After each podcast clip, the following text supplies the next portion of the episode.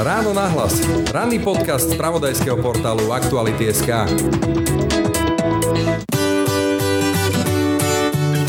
Tento podcast a voňavú kávu až domov vám prináša e-shop popradské.sk. Objednajte si z kompletného sortimentu popradskej kávy a čaju alebo produkty prémiovej značky Mistral, z ktorých mnohé nájdete exkluzívne iba u nás. Pravý kávičkár dnes kávičkuje doma. www.popradské.sk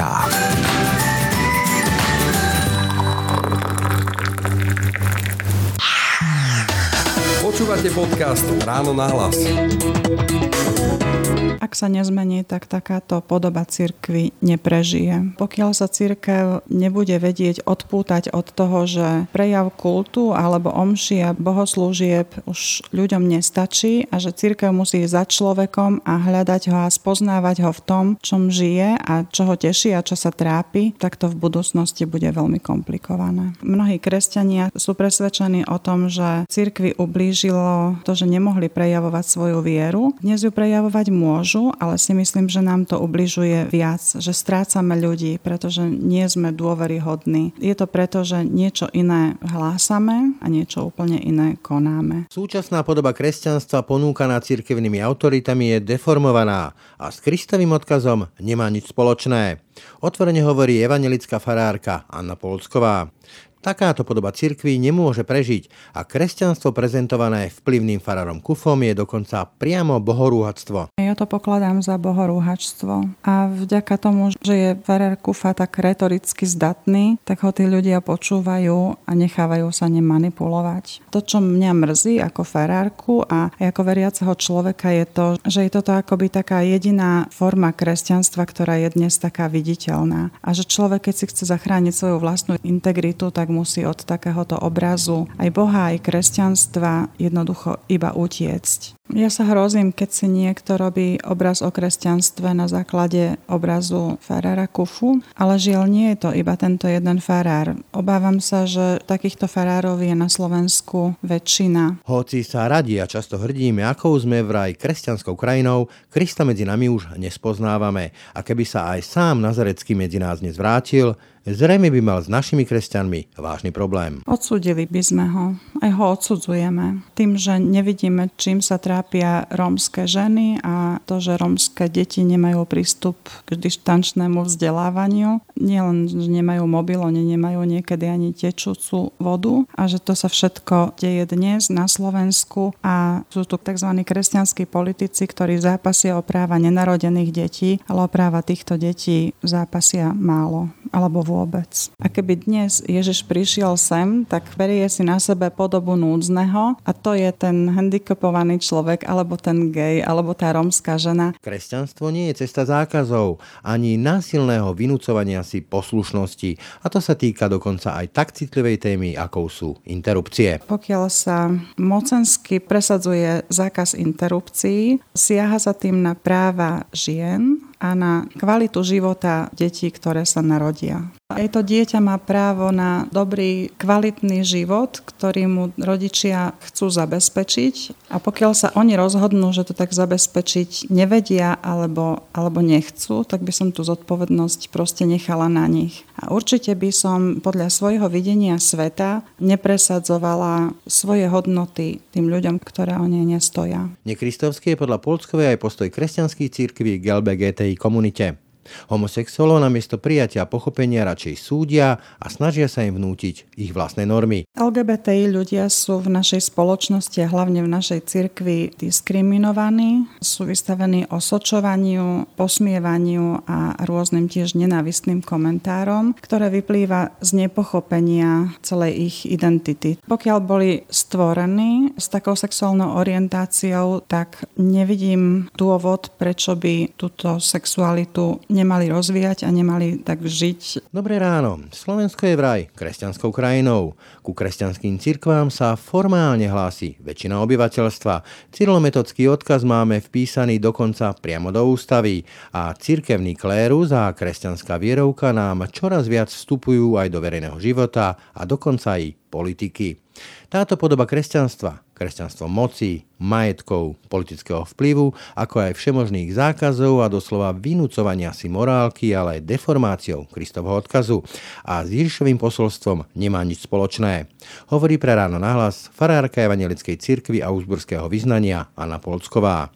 Podľa nej takáto podoba kresťanstva, reprezentovaná napríklad farárom Kufom, nemôže a ani nemá prežiť. Keby sa totiž medzi nás dnes Ježiš vrátil, mal by zrejme podobu práve tých, ktorých takíto kresťania tak strašne radi súdia, posudzujú a ešte radšej odsudzujú. Viem, že sú na Slovensku ľudia, ktorí sa hlásia k ateizmu, ale žijú kristovskými princípmi a hodnotami o mnoho viac ako ľudia, ktorí o sebe prehlásujú, že sú kresťania. Myslím si, že dnešní kresťania na Slovensku deformujú kresťanstvo ako také, aj kristovské princípy ako také, práve tým, že z toho nerobia pozvanie k Bohu a k láske, ale snažia sa potlačiť pluralitu názorov a mocensky nanúcovať svoje videnie sveta. A to považujem za nekresťanské. Je pondelok 1. júna. Pekný deň vám želá Braň Dobšinský. Ráno nahlas. Ranný podcast z pravodajského portálu Aktuality.sk Pri mikrofone vítam evangelickú farárku Annu Polskovú. Dobrý deň. Dobrý deň. Pani Polsková, začal by som eh, hneď vašim kolegom Michalom Havranom. Ten čeli žalobe, pretože mal vraj uraziť Boha. Podľa vás môže nejaký článok, fejton, pamflet uraziť Boha? Nemyslím si, že Michal Havran urazil Boha. Myslím si, že urazil ľudí, ktorí jeho kritiku nevedia prijať a som presvedčená o tom, že o mnoho viac a zásadnejšie ľudia urážajú Boha tým, ako vedia zdeptať a zaťažovať svedomie svojich veriacich ľudí. Michal Havran sa bráni aj tým, že vlastne nadvezuje na takú tú evangelickú tradíciu, keď ja aj poznám niektoré spisy Martina Lutera alebo Melanchtona, tak to sú teda ten slovník je hodne nevyberavý a aj veľmi adresný, napríklad na adresu pápežov. Je to takýto typ písania pamfletov v tej tradícii? Myslím si, že jazyk, ktorý používal Luther a jeho súčasníci patril do toho obdobia do 16. storočia. Dnes by mala byť a mohla byť diskusia kultivovanejšia, ale dnes sa aj vo veľmi takých vyberavých alebo soft výrazoch nájdu útoky a nenávistné komentáre namierené proti ľuďom. Takže podľa mňa je to iba vec slovníka a ľudia možno dnes v cirkvi nie sú schopní prijať kritiku skoro vôbec a už vôbec nie vtedy, keď je určená takto adresne a možno priamo pomenovaná. Už to robí niektorým predstaviteľom a klerikom zle. Keď budem osobný, tak ak mňa niekto povedzme, že nevyberáva úrazy, tak ma to zaboli vtedy, keď sa trafí. Keď nájde nejakú moju slepú škvrnu, ktorú nevidím, kladiem si potom otázku, že keď niekoho urážajú, ostré komentáre, pamflety a ťahá do toho pána Boha, či to nie je prav slabej viery alebo malej viery. Lebo predsa Boh je veľkorysý a jeho by asi nejaký slovník nemal uraziť. Ja by som to vôbec nevidela v súvislosti s vierou. Ja to vidím v súvislosti iba s tým, že ľudia nie sú v cirkvi, nie sú schopní stráviť pravdu a sú nervózni z toho, keď ju niekto vidí a dokonca aj pomenuje. V súvislosti s týmto prípadom, ale aj povedzme, že ministrom Krajčím a takými tými letničiarskými prejavmi viery, na naše pomery dosť netradičnými, sa tu ozvali hlasy, že to je urážkou náboženského cítenia a že tu chýba skutočná, aby som citoval pani Záborskú, skutočná sloboda vierovýznania a viery. Vy ste evangelická farárka, cítite sa tu na Slovensku ako nejaká utlačaná, uražaná menšina? Nie, necítim sa ako uražaná ani utlačaná. Ste kresťanka, ste farárka. Také prejavy, ako povedzme, sme videli u pána ministra Krajčího, to je naozaj tak povedzme skôr americká tradícia, taká tá letničiarská, charizmatická. Môže to z vášho pohľadu vyvolať u laickej verejnosti, ktorá povedzme ani nie je kresťanská, ale povedzme u niektorých iných kresťanov, aj také prejavy, že sa divia, čudujú, možno aj smejú? Áno, môže to spôsobiť všelijaké reakcie. Ja ich vidím asi v takých dvoch líniách. Buď tomu ľudia vôbec nerozumejú a nevedia, čo si o tom majú myslieť, alebo potom na druhej strane ja som zažila vplyv tých ľudí, takýchto letničných alebo charizmatických kruhoch na mladých ľudí, kde som v tom videla manipuláciu a teda veľmi veľký psychický tlak na to, aby svoju vieru dokázali nejakým viditeľným spôsobom A s tým sa ako evangelická farárka nedokážem stotožniť, ale spoznala som viac mladých ľudí, ktorí v tomto zažívali násilie. A ja si myslím, že toto bol tiež určitý typ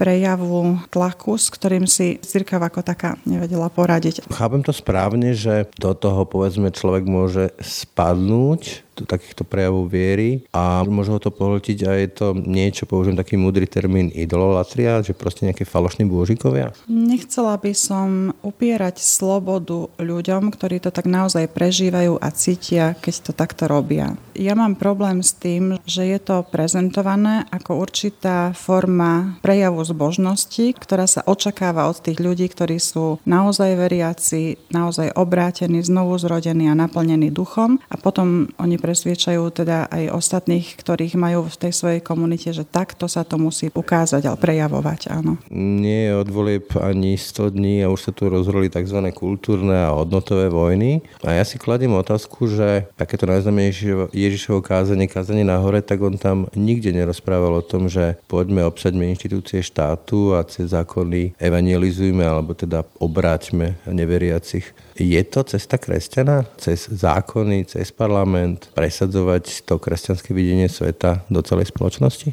Určite nie je.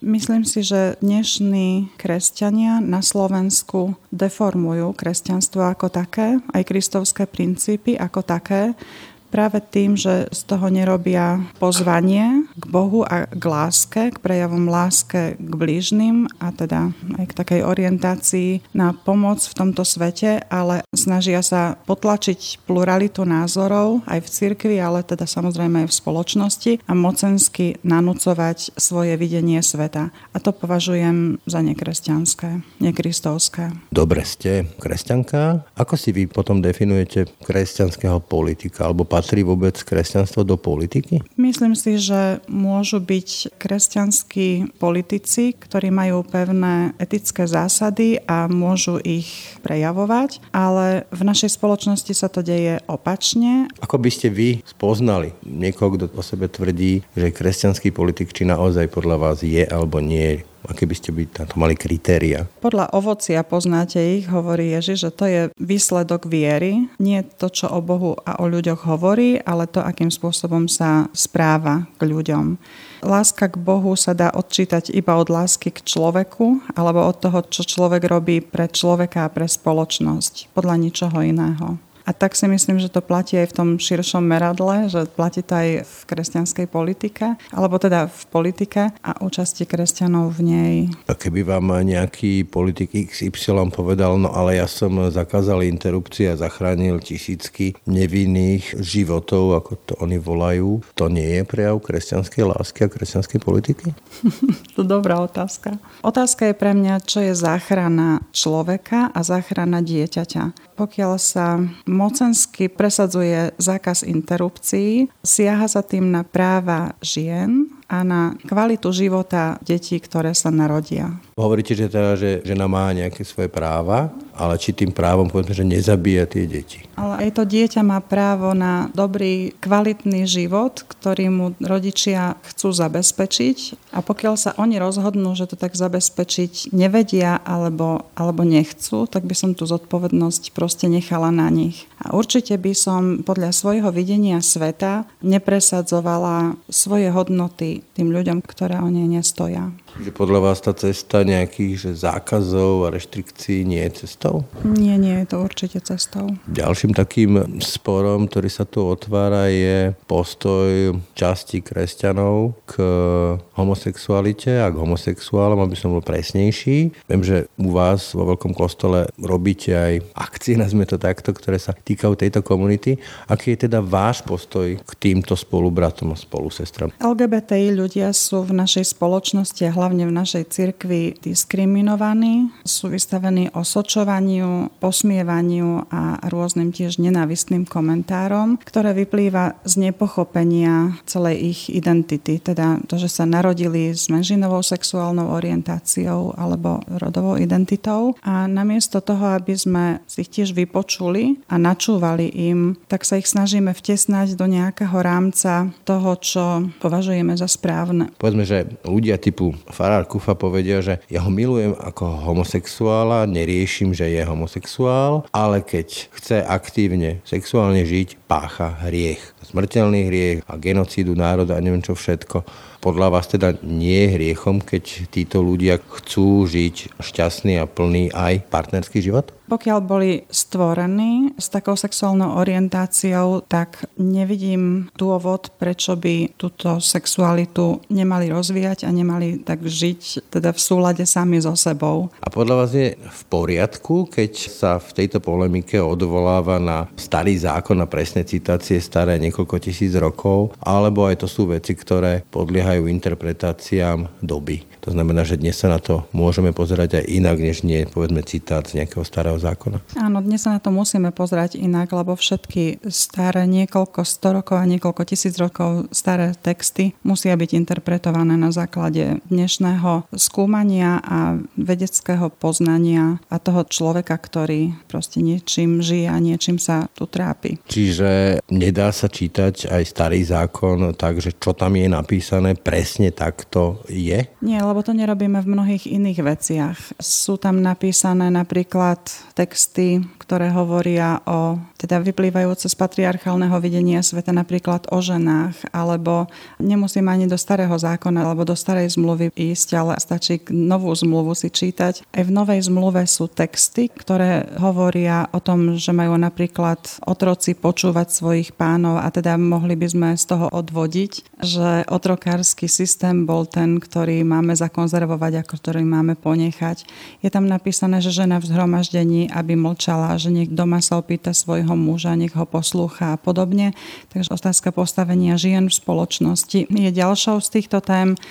Otázka cudzoložstva, alebo teda vôbec rozvodu alebo druhého manželstva je tiež otázkou, ktorá podlieha interpretácii a dnes ju vnímame úplne bežne ako tu, ktorá bola prispôsobená pre 21. storočie. Čiže predpokladám, že vy na tom zhromaždení nie ste ticho a nepýtate sa vždy muža, čo máte robiť a ako hovoriť. Nie, nepýtam sa vždy muža. Čiže taká tá doslovná interpretácia, to je takéto, nazvem to, že fundamentálne zákonníctvo? To, čo aj Ježišovi sa nepáčilo? Áno, len niektorí kresťania si vyberajú niektoré texty, ktoré by chceli ponechať, akoby nevykladajú ich, príjmajú to doslovné znenie a pritom je to ešte aj nepochopenie doslovného znenia, pretože tam ide o násilné vzťahy aj pri homosexuálnych alebo pri videní homosexuality. Ide hlavne o násilie, nejde o také pochopenie, aké je prístupné nám dnes. Povedzme, že aj to patriarchálne chápanie postavenia ženy, teda to 3K, hej, že kinder, kiche, kirche, ako deti, kuchyňa a kostol, nie je biblické. Nevyplýva to z Biblie, je to len naša nejaká predstava. Áno, je to naša predstava, ale vytvorila sa na základe vnímania Biblie, ktoré bolo v tom historickom kontexte takto dané. Predpokladá sa však na základe skúmania textov a ich vykladania, že už aj vtedy boli ženy napríklad, ktoré chodili s Ježišom a boli jeho učeničkami, ale tieto texty, hoci sú v Biblii zapísané, tak sa nečítali a nevenovala sa im žiadna pozornosť. To je otázkou možno iba niekoľkých desaťročí, že sa venuje pozornosť textom v Biblii, ktoré ostávali dovtedy nepovšimnuté. Je to bohorúhactvo vykladať si písmo sveté? Nie, to je naša povinnosť. Keď sa vrátim ešte k tým homosexuálom, mám kamaráta, ktorý žije v partnerskom vzťahu so svojím partnerom a má kamarátku, ktorá žije v partnerskom vzťahu so svojou partnerkou a spolu majú dve deti. Je to taká nie celkom štandardná rodina, dvoch detí, dvoch mužov a dvoch žien. Je to pre vás rodina hodná úcty a ochrany? Áno, každý vzťah, ktorý je založený na láske a zodpovednosti, je hodný úcty a ochrany. A tzv. tradičná rodina, ako ju dnes interpretuje hlavne rímskokatolická církev, nie je dokonca ani biblická. Je jasné, že o patriarchoch starozmluvných sa píše, že mali viacero žien. Vo Švedsku majú dokonca biskupku, lesbičku, ktorá žije partnerským spôsobom života. Z vášho pohľadu je to v poriadku, alebo to už je trochu cez čiaru? Je to úplne v poriadku. Ja viem, že aj na Slovensku existuje veľmi veľa farárov a niekoľko aj teda v našej cirkvi faráriek, ktorí majú menšinovú sexuálnu orientáciu a viem, že tým trpia, že nemôžu mať partnerský vzťah. Oni si stále nejako vymyslia, ako to riešia a ako túto svoju... To obídu, hej? Ako to obídu, ale si myslím, že sa im tak nežije dobre a že by bolo pre nich obrovskou úľavou, keby mohli žiť slobodne tak ako iní. Čím si vysvetľujete, že aj tu u nás sa tak lpie na tých tradíciách a na tých veciach, o ktorých vy hovoríte, že sú vlastne nejakou dobovou interpretáciou, že už sú prekonané dobou? Je to asi také pohodlné, nikam sa nepohnúť, proste nevidieť, neskúmať, zotrvávať iba na tom, čo bolo a neochota skúmať niečo ďalej, neochota vidieť, že už je potrebné prehodnocovať svoje názory. Veľa ľudí, lajkov povedzme, alebo teda nekresťanov, kresťanov alebo ľudia, ktorí nežijú nejakým kresťanským spôsobom života. Keď sa tu na Slovensku povie, že kresťan, tak im vyskočí pred oči obrazok farára Kufu. Vám sa páči, že toto je taká jedna z kľúčových asociácií kresťana dnes na Slovensku, farár Kufa? Ja sa hrozím, keď si niekto robí obraz o kresťanstve na základe obrazu farára Kufu, ale žiaľ nie je to iba tento jeden farár. Obávam sa, že takýchto farárov je na Slovensku väčšina a aj možno tam menšia časť farárov, ktorí s ním vôbec nesúhlasia alebo s tým, čo on prezentuje a ako kresťanskú vieru prezentuje, tí ostávajú ticho alebo sa boja prezentovať svoju nespokojnosť a svoje názory. Čiže podľa vás, keď hovorí o liberalizme ako prasniciach a paliciach, ktorých zaženú do chlieva a homosexuáloch ako hrozbe, ktorá pácha genocídu národa, to je kresťanské? Nie, ja to pokladám za bohorúhačstvo. A vďaka tomu, že je Ferrer Kufa tak retoricky zdatný, tak ho tí ľudia počúvajú a nechávajú sa ním.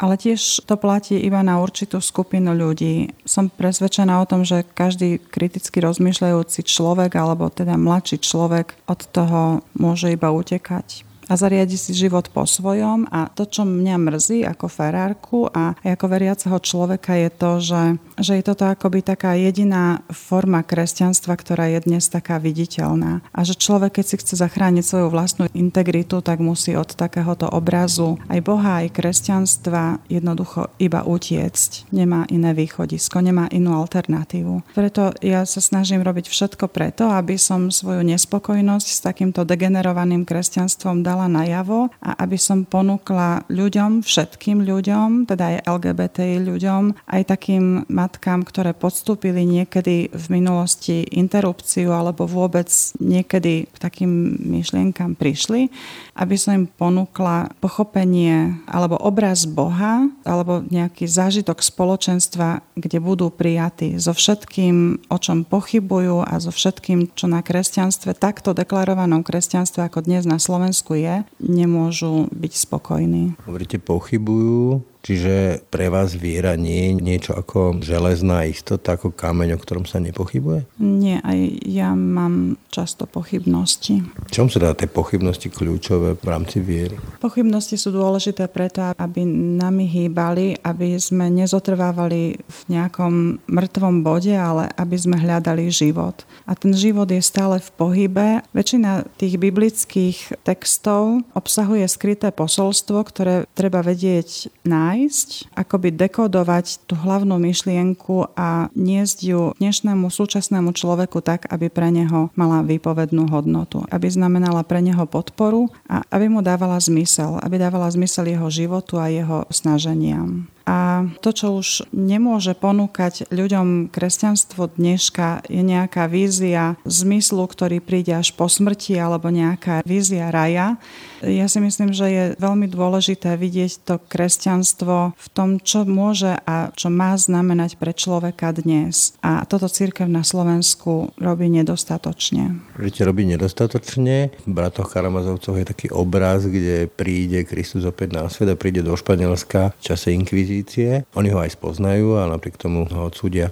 Myslíte si, že keby dnes sem tu teraz prišiel Ježiš, že by sme ho spoznali a neodsúdili? Ako revolucionára, liberála, človeka prekračujúceho mnohé normy aj vtedajšie? Odsúdili by sme ho. Aj ho odsudzujeme tým, že nevidíme, čím sa trápia rómske ženy a to, že rómske deti nemajú prístup k dištančnému vzdelávaniu. Nielen, že nemajú mobil, oni nemajú niekedy ani tečúcu vodu alebo elektrínu v tých chatrčiach a že to sa všetko deje dnes na Slovensku a sú tu kresťanskí politici, tzv. kresťanskí politici, ktorí zápasia o práva nenarodených detí, ale o práva týchto detí zápasia málo alebo vôbec. A keby hypoteticky sem teraz Kristus prišiel, ako by ste si ho vy predstavovali? Ako kto by prišiel? Mohol by prísť ako gej, mohol by prísť ako rómska žena, mohol by prísť ako dieťa, ktoré je nechcené, Neviem, ale určite, určite by stál o to, aby sme sa k nemu, aby sme sa o neho zaujímali. Zrejme by asi neprišiel ako v nejakom biskupskom ornáte alebo v kravate do parlamentu. Určite nie. Myslíte si, keď sa tu hovorí o Slovensku a postavení cirkví, tak sa často hovorí o tom, ako sme kresťanská krajina na základe všetkých tých ščítaní, ako sa ľudia hlásia k viere. Pričom aj samotné cirkvy priznávajú, že mnoho z nich sú tzv. matriční, to znamená, že reálne do kostolov nechodia. Sme podľa vás kresťanská kresťanská krajina? Áno, myslím si, že sme kresťanská krajina, ale to kresťanstvo vyzerá celkom inak, ako ho predstavitelia cirkvy chcú vidieť. To, čo prezentujú dnes kresťania veľmi jasne a hlasno, tí ľudia v ich vlastných cirkvách alebo ľudia, ktorí sa k viere hlásia, vnímajú úplne inak. A je zaražajúce, že klérus alebo teda kňazi a biskupy nemajú niekedy vôbec prístup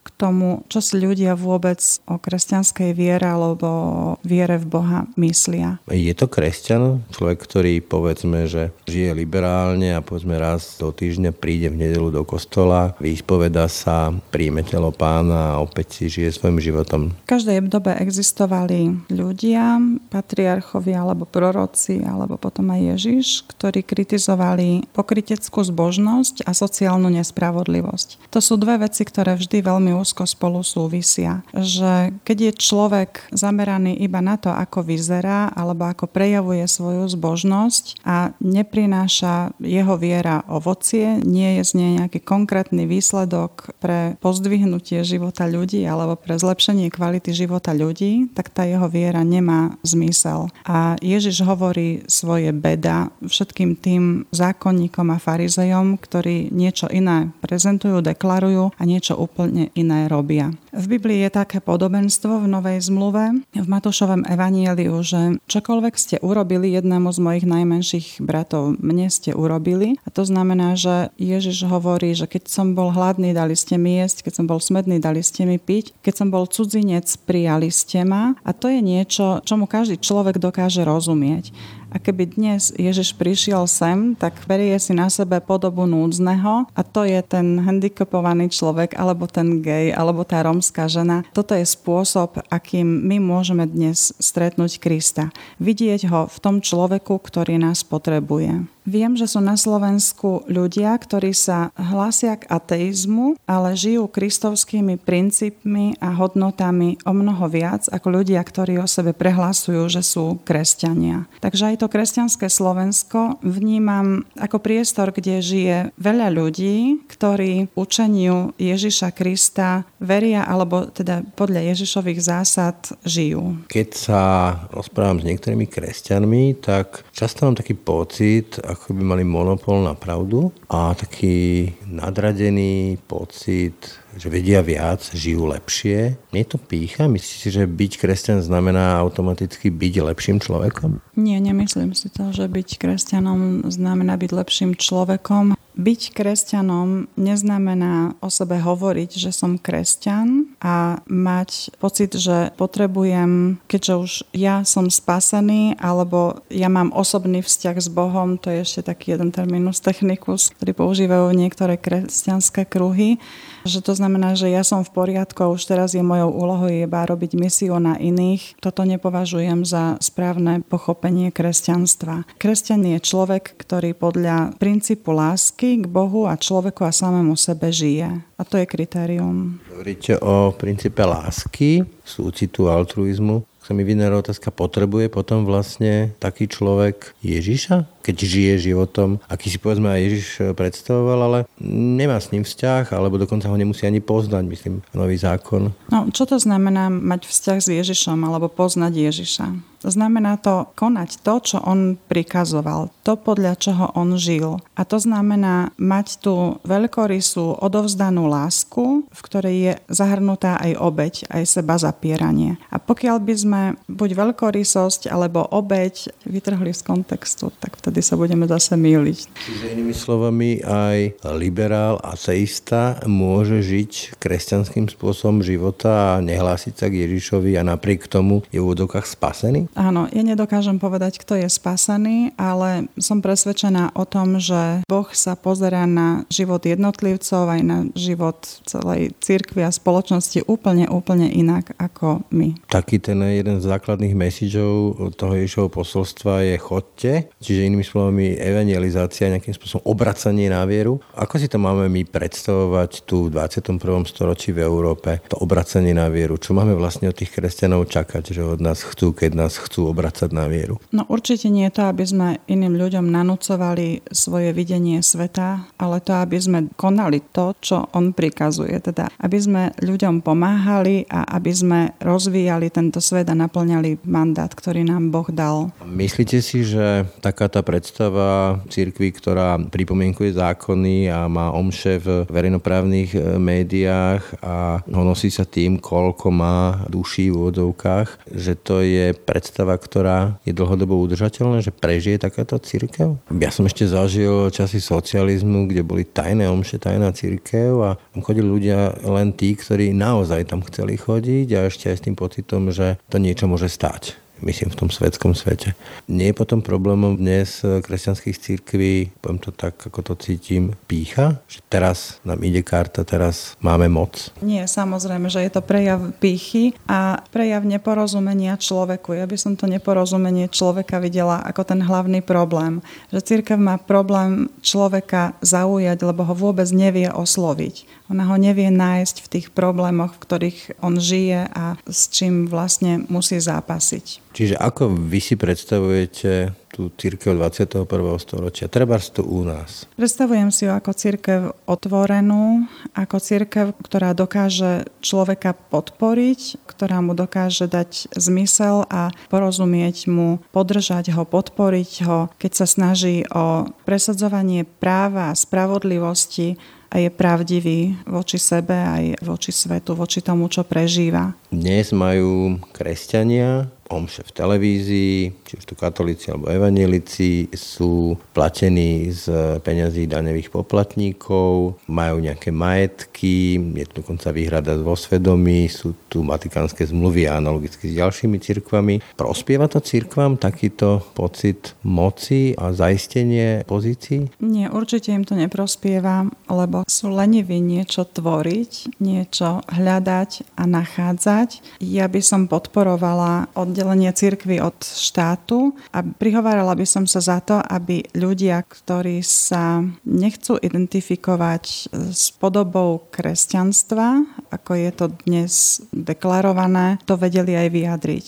Aby mali dosť slobody vzoprieť sa. Ja si myslím, že aj vo všetkých kresťanských cirkvách je dosť kresťanov, ktorí vedia kriticky myslieť a ktorí chcú zápasiť o to, aby, aby mala ich viera podobu, za ktorou by mohli niesť zodpovednosť pred Bohom, ale nie pred cirkevnými hodnostármi. Keď sa nad tým zamyslím, tak vlastne najúspešnejším eh, evangelizátorom alebo širiteľom kresťanstva bol samotný Ježiš a ten, keď oslovil Šimona Petra, to bol rybár, nemali žiadne peniaze od daňových poplatníkov a nemali ani rozhlas, televíziu a napriek tomu sa im podarilo to kresťanstvo rozšíriť. Asi im nechýbali tie majetky a vplyv. Určite im nechybali majetky a vplyv. Aj církev, pokiaľ sa bude príliš viazať na to, čo má a čo vlastní, tak stále ju to bude iba zväzovať aj pri všetkých neziskových organizáciách alebo pri občianských združeniach, ktoré dnes tvoria veľmi dobrú prácu a mnohí kresťania by v nich mohli vidieť svoj vzor, vedia, že dôležitejšia je myšlienka a všetko to zabezpečenie alebo prostriedky sa potom dokážu nájsť, ale opačne je to problematické. Opačne to ani nejde. V tom novembri 1989, keď sa menil režim, tak tam bolo viacero požiadavek a jedna z nich bola odluka cirkvi od štátu. To je vlastne doteraz jediná nesplnená požiadavka verejnosti proti násiliu. Podľa vás je chybou, že sa to nenaplnilo? Áno, ja si myslím, že by sa to malo naplniť. Keď vás tak počúvam, tak e, rozmýšľam nad tým, že vlastne kresťanské cirkvi vedú ekumenický dialog, teda nejaké hľadanie zhody po tej veľkej schizme a vzniku evangelických cirkví a protestantských cirkví a keď vás tak počúvam, rozmýšľam, ako povedzme vy môžete viesť dialog s farárom Kufom alebo biskupom Zvolenským. Myslíte si, že viete sa na niečom zhodnúť? Ťažká otázka, že? Uh-huh. No neviem, ešte som s nimi neviedla dialog. Alebo oni by možno so mnou neviedli dialog, lebo by ma nepovažovali za kresťanku. Neviem. To bola evangelská farárka Anna Polsková. Ďakujem za rozhovor. Ďakujem pekne. Ráno nahlas. Ranný podcast z pravodajského portálu Aktuality.sk. Volám sa Martin Turček a v Aktuality.sk sa snažím každý deň odhaľovať závažné kauzy. Aj vďaka vašej podpore sa nám podarilo odhaliť predražené nákupy rúšok a kúpu bytov syna Kajetána Kičuru za polovicu. Predplatením služby Actuality Plus nám pomôžete venovať sa závažným témam aj v budúcnosti. Ďakujeme. Počúvate podcast Ráno na hlas. To bolo dnešné ráno na hlas. Počúvajte nás každé ráno na webe aktuality.sk lomka podcasty, ako i v ďalších podcastových aplikáciách. Pekný deň a pokoj v duši praje. Brane Dobšinský. A deťom užite pekný sviatok. Všetky podcasty z pravodajského portálu Aktuality.sk nájdete na Spotify a v ďalších podcastových aplikáciách. Tento podcast a voňavú kávu až domov vám priniesol e-shop popradské.sk. Nájdete tu kompletný sortiment popradskej kávy a čaju, ako aj produkty prémiovej značky Mistral. www.popradské.sk